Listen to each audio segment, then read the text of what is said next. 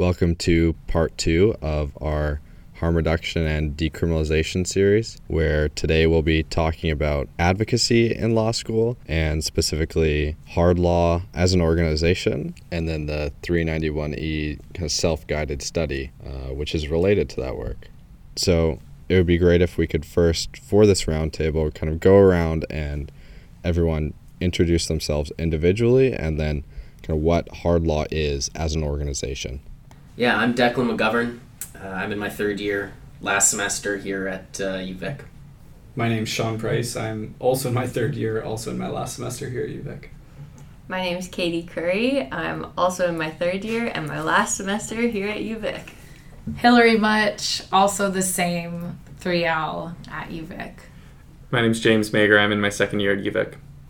Well, Katie and I thought to start hard law in the summer of 2021, and we we both were really interested in these issues, and and we just felt like there was no real space at, at the time at the UVic Law campus to to talk about them. Yeah, I think when I came to law school, harm reduction and decrim was like the main reason I came to law school was to learn about what my role could be in that movement and to use the law as like a set of tools. And definitely, like, there was absolutely nothing in the curriculum that gave me the answers I was looking for. And there was no student organizing taking place around it on campus. So I think both Hillary and I am really grateful that I managed to connect with at least one other person who shared those passions. And we both sort of like looked at that gap and thought, what can we what can we do? Yeah, we both felt like the toxic drug crisis had touched our lives in different ways, whether it was through losing friends to toxic drug poisoning or using drugs or being in recovery. And we had an inkling that other people in our community would also have that same connection. And, and so we really, it was, it was both sort of personal and a sort of broader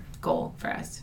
So we started the club and everyone was really interested. Yeah, it was pretty cool. Like, I think when we both when we talked about starting it, it, it like we didn't take ourselves very seriously and we thought that it was just going to be the friends that we could rope into coming to meetings and when we sort of announced ourselves as a club and showed up at Clubs Day last year, we had 50 people sign up on the first day of Clubs Day. And I think that's been really cool to see the level of excitement that um, students have around this issue, um, and particularly shows like what a big gap um, there was at UVic that, um, you know, this many students are passionate about this issue too and they didn't have like a forum for that before. And everyone brought their own different approaches and takes to the club and so it became so much more than just you know what katie and i's brainchild was and our like silly emails and events that we planned at the start. It became people adding their lived experience uh, as harm reduction workers or drug users or people interacting with these systems. So that was really incredible too and we were able to have you know some events where we built her knowledge um, and but we wanted to build her knowledge further too and i think that's where the 391e project this project that we're doing comes in. Right and so just kind of talking about hard law as an organization itself right now obviously even when we're talking about harm reduction and decriminalization there are incredibly divergent views on the best ways to approach these issues and so what kind of values or ideas do you have as an organization that, that unites this group uh, towards this shared cause? It's a great question. I don't want to say that everyone in the group is coming from, like I said, the exact same perspective, but I think we are all on board with this idea that systemic discrimination against people who use drugs also interacts with other forms of oppression and marginalization. And, and we really want to focus on, you know, drug users who are racialized, who are low income, indigenous, poor, queer, living with disabilities, who are actually most affected by the war on drugs. And that's the way we want to frame it that it is a war on drugs and that this system is actually structured to punish people who use drugs and uh, consider drug use as immoral and unhealthy. And, and that's criminalization, but we can also see that across a lot of other areas in the law and, and in society, whether it's employment, education, healthcare, child welfare. So I think as a group, we can all get behind uh, interrogating criminalization and prohibition in itself and questioning how it upholds these uh, systems of power. Yeah, I would just add one other thing that unifies us all is the sense of urgency around this issue and just how quickly people are dying and how many people are dying and what little is being done. And um, I think all of us really feel that uh, whatever action is going to be taken needs to happen right away. Right. And so, obviously, as law students and as future lawyers, you are kind of occupying this unique space with somewhat unique constraints as to the advocacy that you can do. Where do you see your role within this space, both currently as law students and then in the future as, as lawyers? Yeah, and that's that's a question that we grapple with a lot. We talk about a lot. Uh, the answer is a bit nebulous, um, and I the first thing I would say is uh, the role of lawyers is limited in a lot of ways. The lawyers are not going to solve the tro- toxic drug crisis by themselves. Lawyers aren't able to get people access to affordable housing. Lawyers aren't able to build affordable housing. But I think lawyers obviously are able to change the law or agitate for legal reform or as we move forward in our careers and our our generation and our peers become people that are involved in in making those higher level decisions in our in our society. These conversations that we're having now about harm reduction and decriminalization principles are hopefully conversations that we will look back on. And uh, so so the role of lawyers i think is to move away from the old tools of prohibition, incarceration, and crackdown on drugs and move towards the new tools of harm reduction and decriminalization. And liberation of drug users. As we move forward into our own practices, whether, uh, you know, I, I'm personally interested in, in criminal law, others are interested in family law, or w- whatever legal area we'll, we'll get into. Taking these principles and using them in our in our practice. If we're representing a client who is facing charges related to drug use or drug uh, d- drug trafficking or, or whatever it may be, speaking about these harm reduction principles to the judge and uh, you know pressuring for legal change within the system within a courtroom and also in just knowledge building areas like this like this podcast and like this hard law club and just moving out into the world And I think like to add on, this really links back to a guiding value of ours is that we recognize being able to go to law school, having those resources, having an undergrad, taking the LSAT, being able to, you know, finance yourself through this process is a very privileged and powerful position to be in. And when we finish with this process, we are in positions of power. So a big piece I think that involved in the group is acknowledging our positionality as law students and as future lawyers and and recognizing uh, where we need to take a step back and elevate the voices of the people who use drugs that are the most marginalized. Um, seeing our role, like Declan put it, it's limited, but seeing our role, like when Insite came around and there was, you know, a challenge to Harper revoking the Section 56 exemption, lawyers were there, and so we want to be able to be there uh, in that in those moments particularly I think as law students versus lawyers, we have sort of like a different role in the movement. And I think that's like we're not bound by the Law Society at this stage. I'm thinking particularly of like the zines that I've been making, which we, we can like share information. We have this like information sharing ability that's like not bound by the Law Society rules. And I think that's like really interesting and important. I think there's a different place that law students occupy in this like space, which is more of like an advocacy. It's just a Yeah. different advocacy role. as like we all know lawyers can't engage in so to speak civil disobedience that's just an interesting concept to play with So, to that point, what are some of the projects that Hard Law has undertaken thus far? The zines, uh, yeah, I mean, we've been making zines which serve an information sharing purpose. Zines are a really, really cool way to share knowledge, particularly in community, because they can be really accessible and they're easy to share. So, we've been working on sort of like translating ideas into zine formats that we can share with with anyone. Um, we've made a safe supply zine, which was to go along with totes that we made, just sort of like advocating for safe supply and what hard law's perspective is on why safe supply is a necessary element of fighting the toxic drug crisis. We also have another zine on the Good Samaritan Drug Overdose Act, and that I think is a really cool zine for showing what skills law students have, which is like we can we can learn about the law and we can talk about the law in a way that is more accessible. You got lots of stuff in the works. I think our approach at the start is like we are new coming back to our position as law students. We didn't we wanted to be really uh, respectful and intentional in making our connections with community, and then seeing the places that where we could work with different folks who are doing really um, incredible work around harm reduction um, strategically. And so we started with having an event sort of in March of last year to introduce ourselves to the community and um, to bring ideas and to share sort of food and knowledge and, and perspectives together. And then now we've sort of been gradually uh, seeing where we can make those connections through a bunch of different initiatives that'll that uh, people are working on in different capacities. Um, the zines are an interesting example of that sort of like an action. Like we made this safe supply zine, which I think when it was written was sort of targeted at the law student audience of educating law students on what safe supply is and why we should be advocating for it. But when we shared it with our community partners, some of the feedback that we got was, okay, but how do I access it? Like, what is the practical, like, okay, here's this great idea. How can we actually access safe supply? Where, where do we get it? And I think that's been one of the really, really cool things about this sort of like iterative process with community is like, okay, um, how can we serve our community with these skills that we have? Right. And so I know a number of you have built upon this by turning this into uh, a 391E course, self guided study. What can you tell me about what that entails and how it got started? All Michelle Lawrence. Yeah, she came to us. Um, she's always been a really big supporter of Hard Law as a club.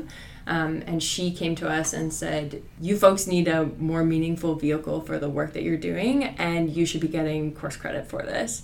And we have this awesome thing in the law school called the 391E that not a lot of students know about, and I think hard law would be perfect for it. Um, and so she sort of met with all of us, broke down what we needed to do, did what she needed to do on her end.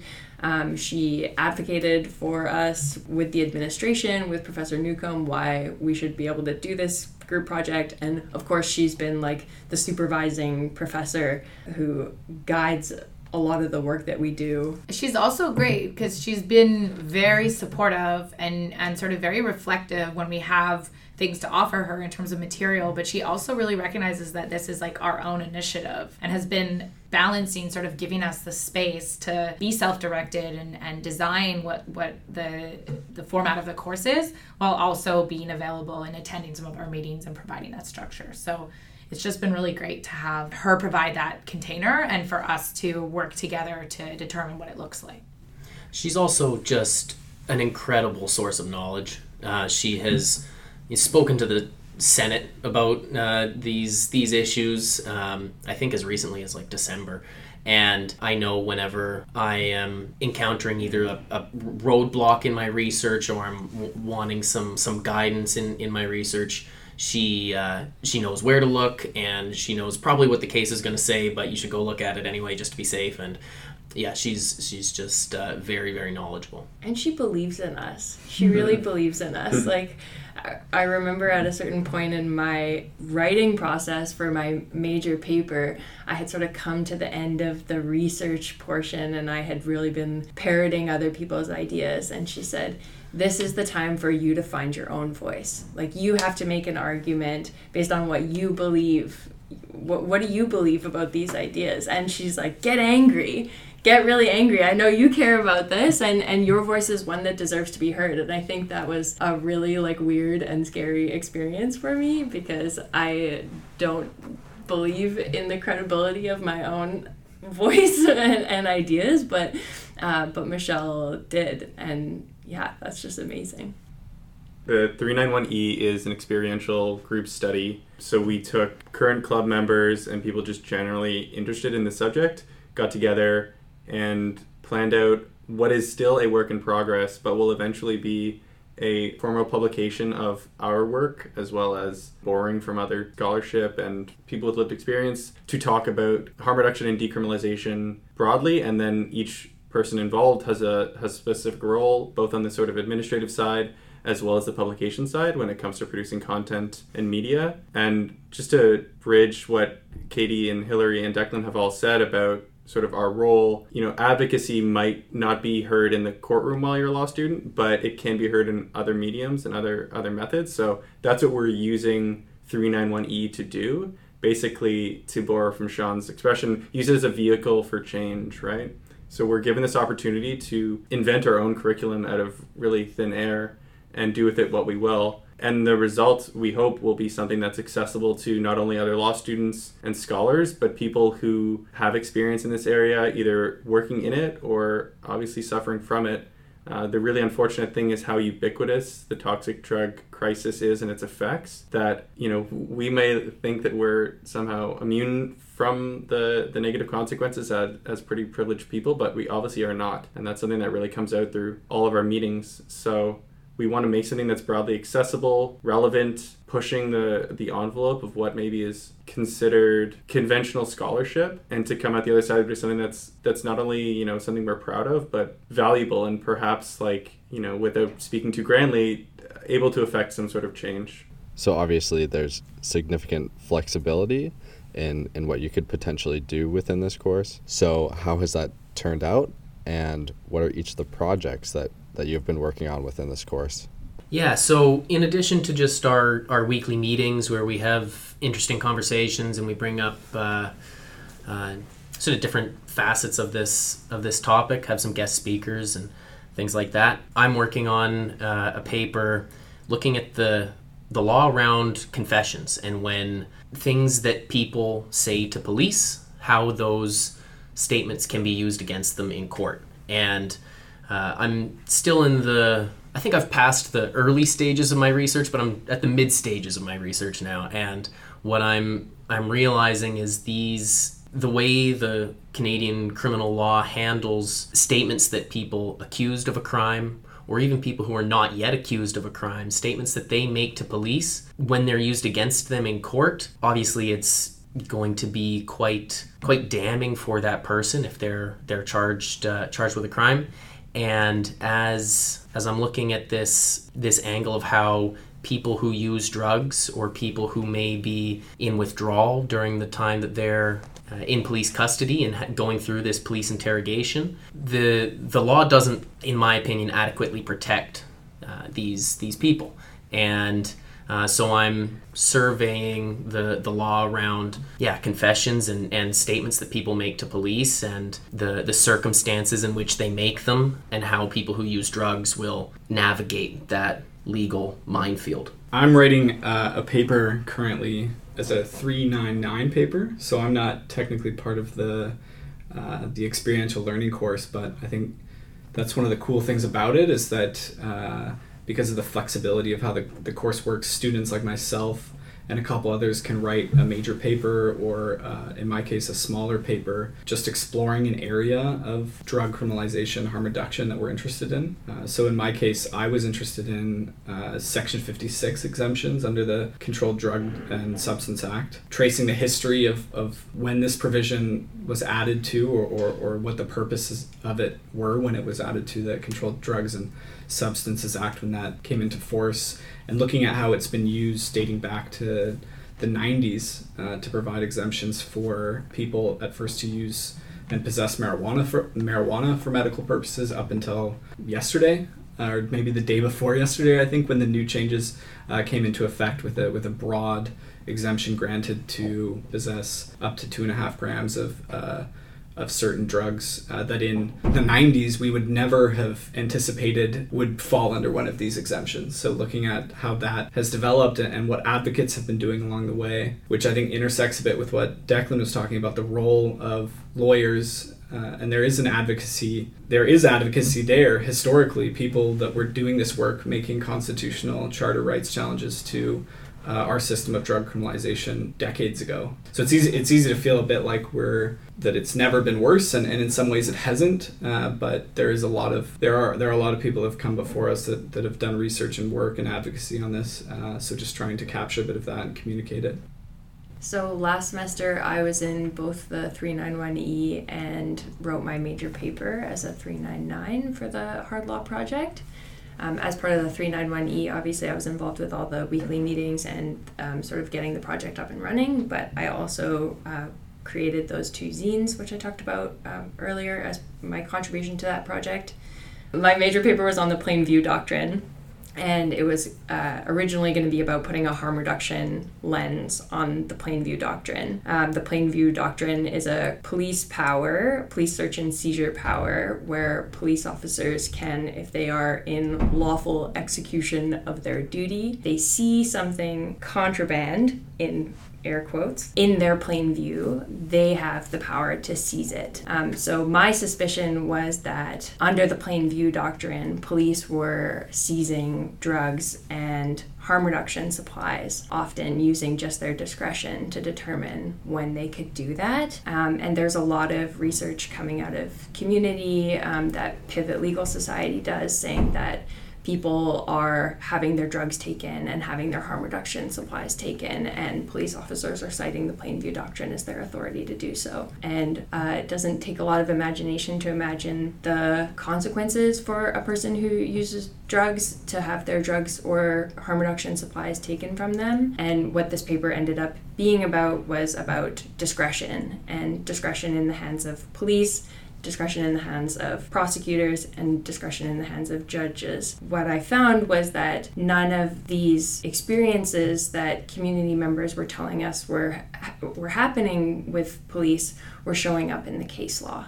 So, if case law doesn't exist, then there's no way for a person to know how the, law is going to be applied to them. There's basically no guidance on how the plain view doctrine might apply to somebody who uses drugs or has harm reduction supplies on them. That was a very big problem, in, in my opinion. The paper kind of problematizes that. It doesn't really come down uh, on either side of whether discretion is good or bad, but ultimately that discretion is unknowable and can be arbitrary at times. I'm uh, working on um, the project and a major paper this term. Uh, for the project, I'm really excited to sort of gather some of the conversations and the materials that we've been reading for our weekly meetings together and hopefully build sort of a building block outline for lesson plans or some sort of kind of 101 for law students on the relationship between drug policy and the law. Um, and we've been having some really incredible dis- discussions uh, as a group, and, and that kind of shows this collaboration and, and uh, meeting of the minds and, and building the viewpoints that hopefully will turn into something cool. So that's for the project. And then my major paper uh, is co- sort of asking about the relationship between criminalization and medicalization in Canadian drug policy. Um, at the press conference at the beginning of February, the sort of phrase substance use is a public health crisis or a public health issue was thrown around a lot. And I'm just curious about that as a sentence and what it means because you know, people have been using substances, many different substances, for hundreds of thousands of years. And I, I have a suspicion that both the medical system and the criminal system operates as a uh, mechanism of social control for people who use drugs. And and not just all people who use drugs, but particularly those who are more marginalized, you know, folks who are racialized, uh, indigenous people, sex workers, queer people. And so I just sort of want to track what these mechanisms of social control look like, what the relationship between those two systems are, how that shows up in our case law and in practice, and then just sort of analyze what it means and what does that look like to see substance use as a public health issue and, and whether we can imagine an alternative beyond both the criminal law and the medical system. There are a handful of us who aren't writing major papers and who are mostly involved in administrative matters because obviously a self-directed course requires a lot of organization scheduling communication and the labor is distributed among all group members but then there are distinct roles. So myself matthew cumblage and madison Talene are involved in submissions and editing so we're taking the beautiful uh, well crafted legal scholarship and ensuring that it conforms not only to our group's values but also to the communication standards that we set out in sort of a guiding document. And that basically means are we producing something that isn't behind the, the sort of impenetrable veil of legalese and most of the writing that actually gets produced in law school? Which is just unfortunately inaccessible to a broader audience, and not because it's too smart, but just because it's uh, nothing anyone wants to read. So we're making something that, frankly, is just a bit more pleasant, we would hope. And fortunately, all the writers already have you know, an eloquent and articulate way of describing all these issues. And now it's just a, a matter of, well, what's best for the reader? So, additionally, we, we want to ensure that the publication is not constrained to sort of conventional mediums. So, Zelona and Hansen Pistron is working on a website with another member of the hard law team, Elaine, to ensure that we have a digital copy of uh, whatever we finally, whatever the finished product looks like. Christian Pollock and Madison Tilleen have also been involved with community engagement, which is a sort of essential component of 391E for us, as well as hard law generally. When we first started hard law in general, we felt that it was really important to share knowledge with the community, and, and the extension of that sharing knowledge means that uh, for for him with the project, he's updating our community uh, contacts. He's working with them in different ways based on the knowledge that we're gaining from this project, um, but also just providing sort of uh, regular update emails about exactly what we're doing and trying to engage with them in terms of you know what they might need or, or what like katie said with the zine like what materials might really help them in, in the harm reduction work they're doing. So that's a big part of our project as well that christian's been assisting with for the whole year.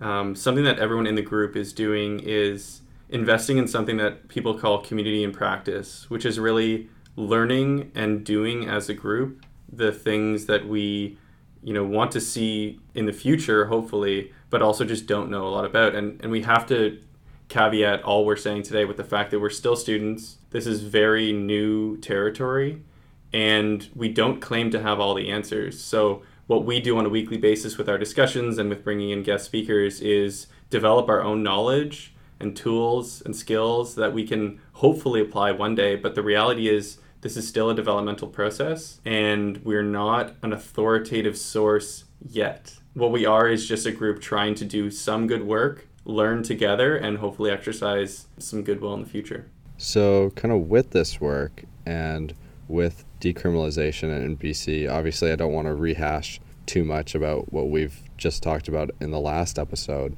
but either with respect to your work and your research or just kind of the movement much more generally. Where are we going, or really where should we be going?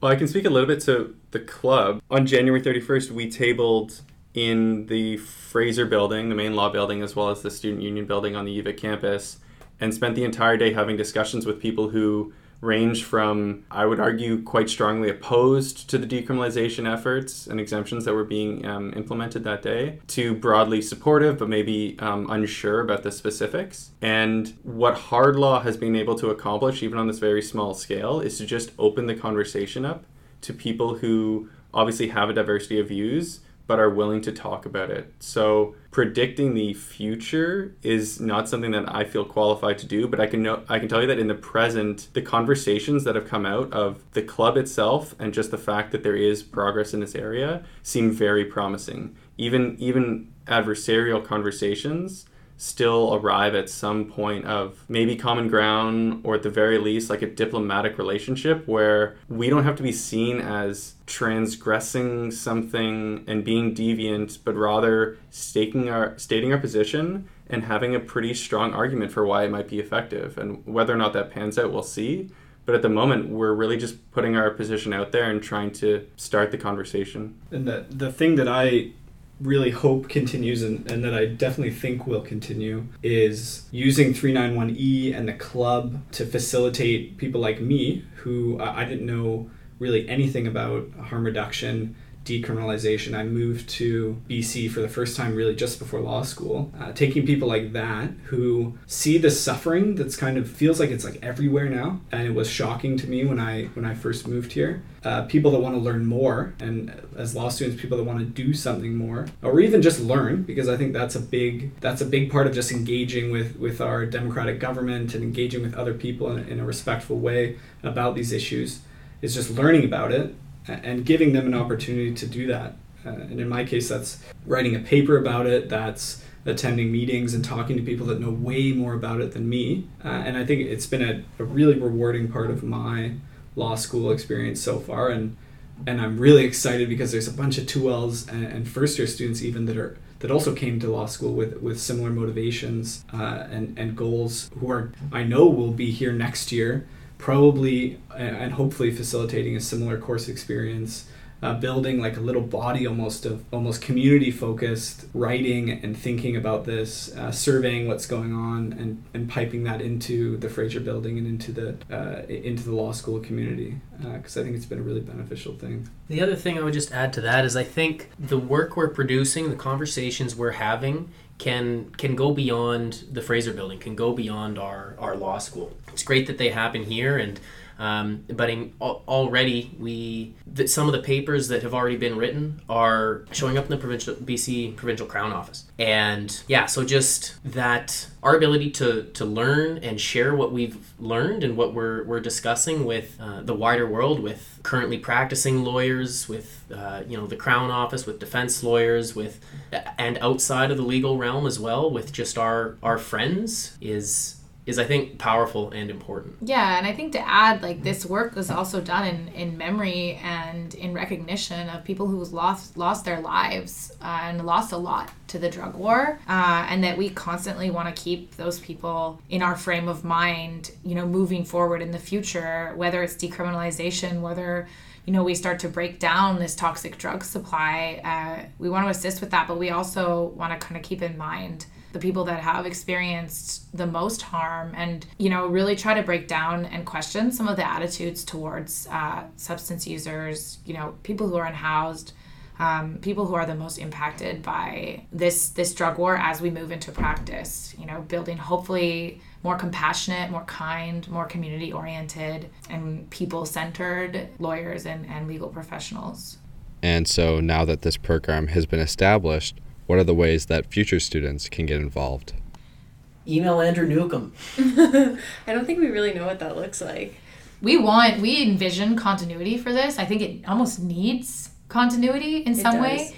So if you are a first or second year law student at, at UVic, uh, please next year, please uh, you know reach out to us, ask questions, and, and we really hope that this can be a living a living publication and a living project that continues to develop and grow as different perspectives and lived experiences and academic insights are added. So yeah, we, really for the future we want we want this to keep going. We don't we don't want it to end, and maybe one day we can you know envision a whole course in itself um, to be taught around these issues. I think we're also building institutional capacity for it to have longevity like um, in things as simple as really organized google drives so you can see where and what we've been doing and how we've been doing it but also through more guiding documents like we have a vision and values document which is sort of like become the hard law manifesto um, which we hope that future students can read and um, implement and improve on and take it from there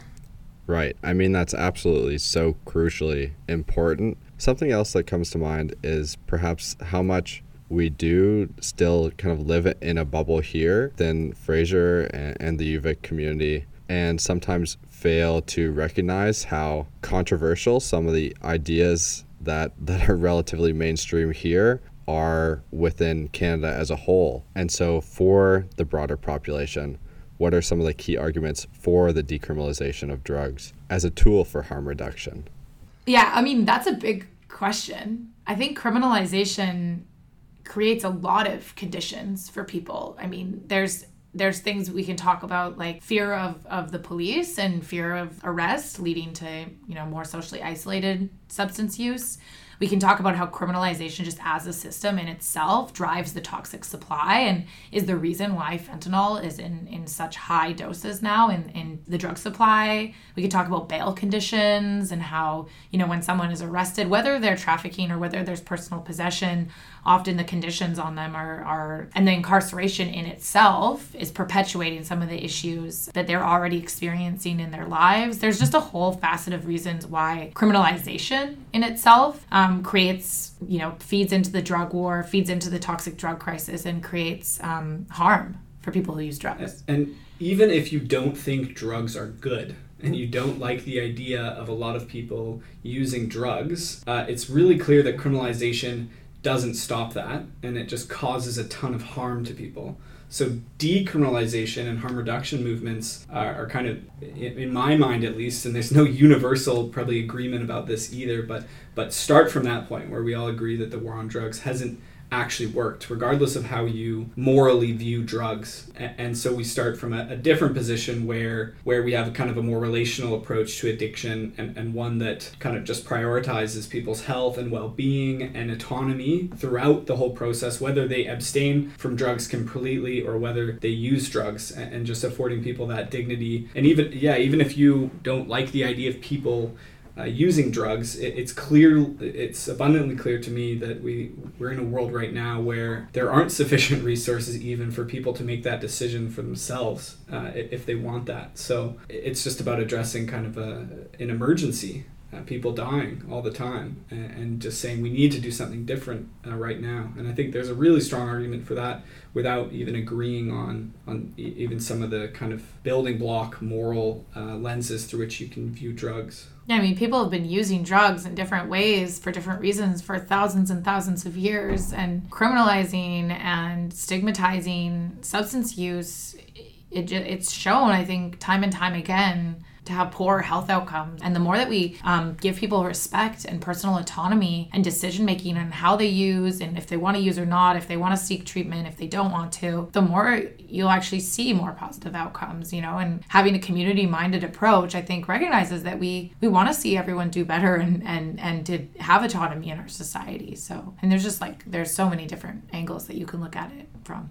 Yeah, I mean it's interesting being an American citizen and having spent five years down in California, just how different the conversations surrounding drugs, decriminalization, and harm reduction are between Canada and the United States. I mean, in Vancouver, the last mayoral race here, every single candidate had some form of harm reduction policy. I mean, some were also advocating for hundreds of more cops, but everyone had something. Whereas in California, ostensibly the most Democratic state, but Gavin Newsom, the Democratic governor, vetoed a bill that would have allowed for safe injection sites in a number of major cities within California that are also facing the toxic drug crisis. And so when we're having this conversation, the discussion surrounding these issues between the two countries right now is just worlds apart. Yeah, I grew up in Kansas, and right now, if I went to Kansas and bought like five grams of weed, which you could buy it like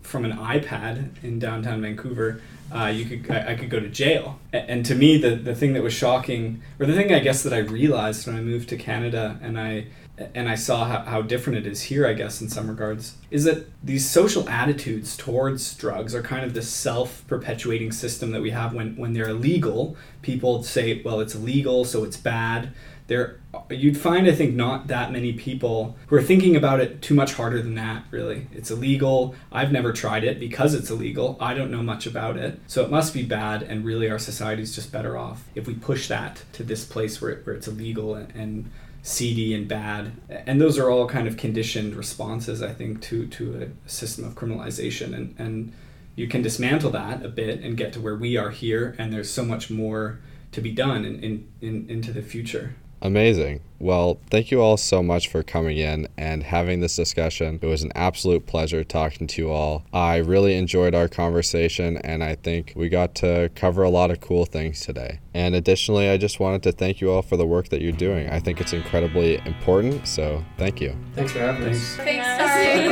Thanks, Thanks, Akil. Thank you all so much for listening. Please join us next week for an extra special episode where Cassidy and I interview Supreme Court Justice Michelle O'Bonsawin.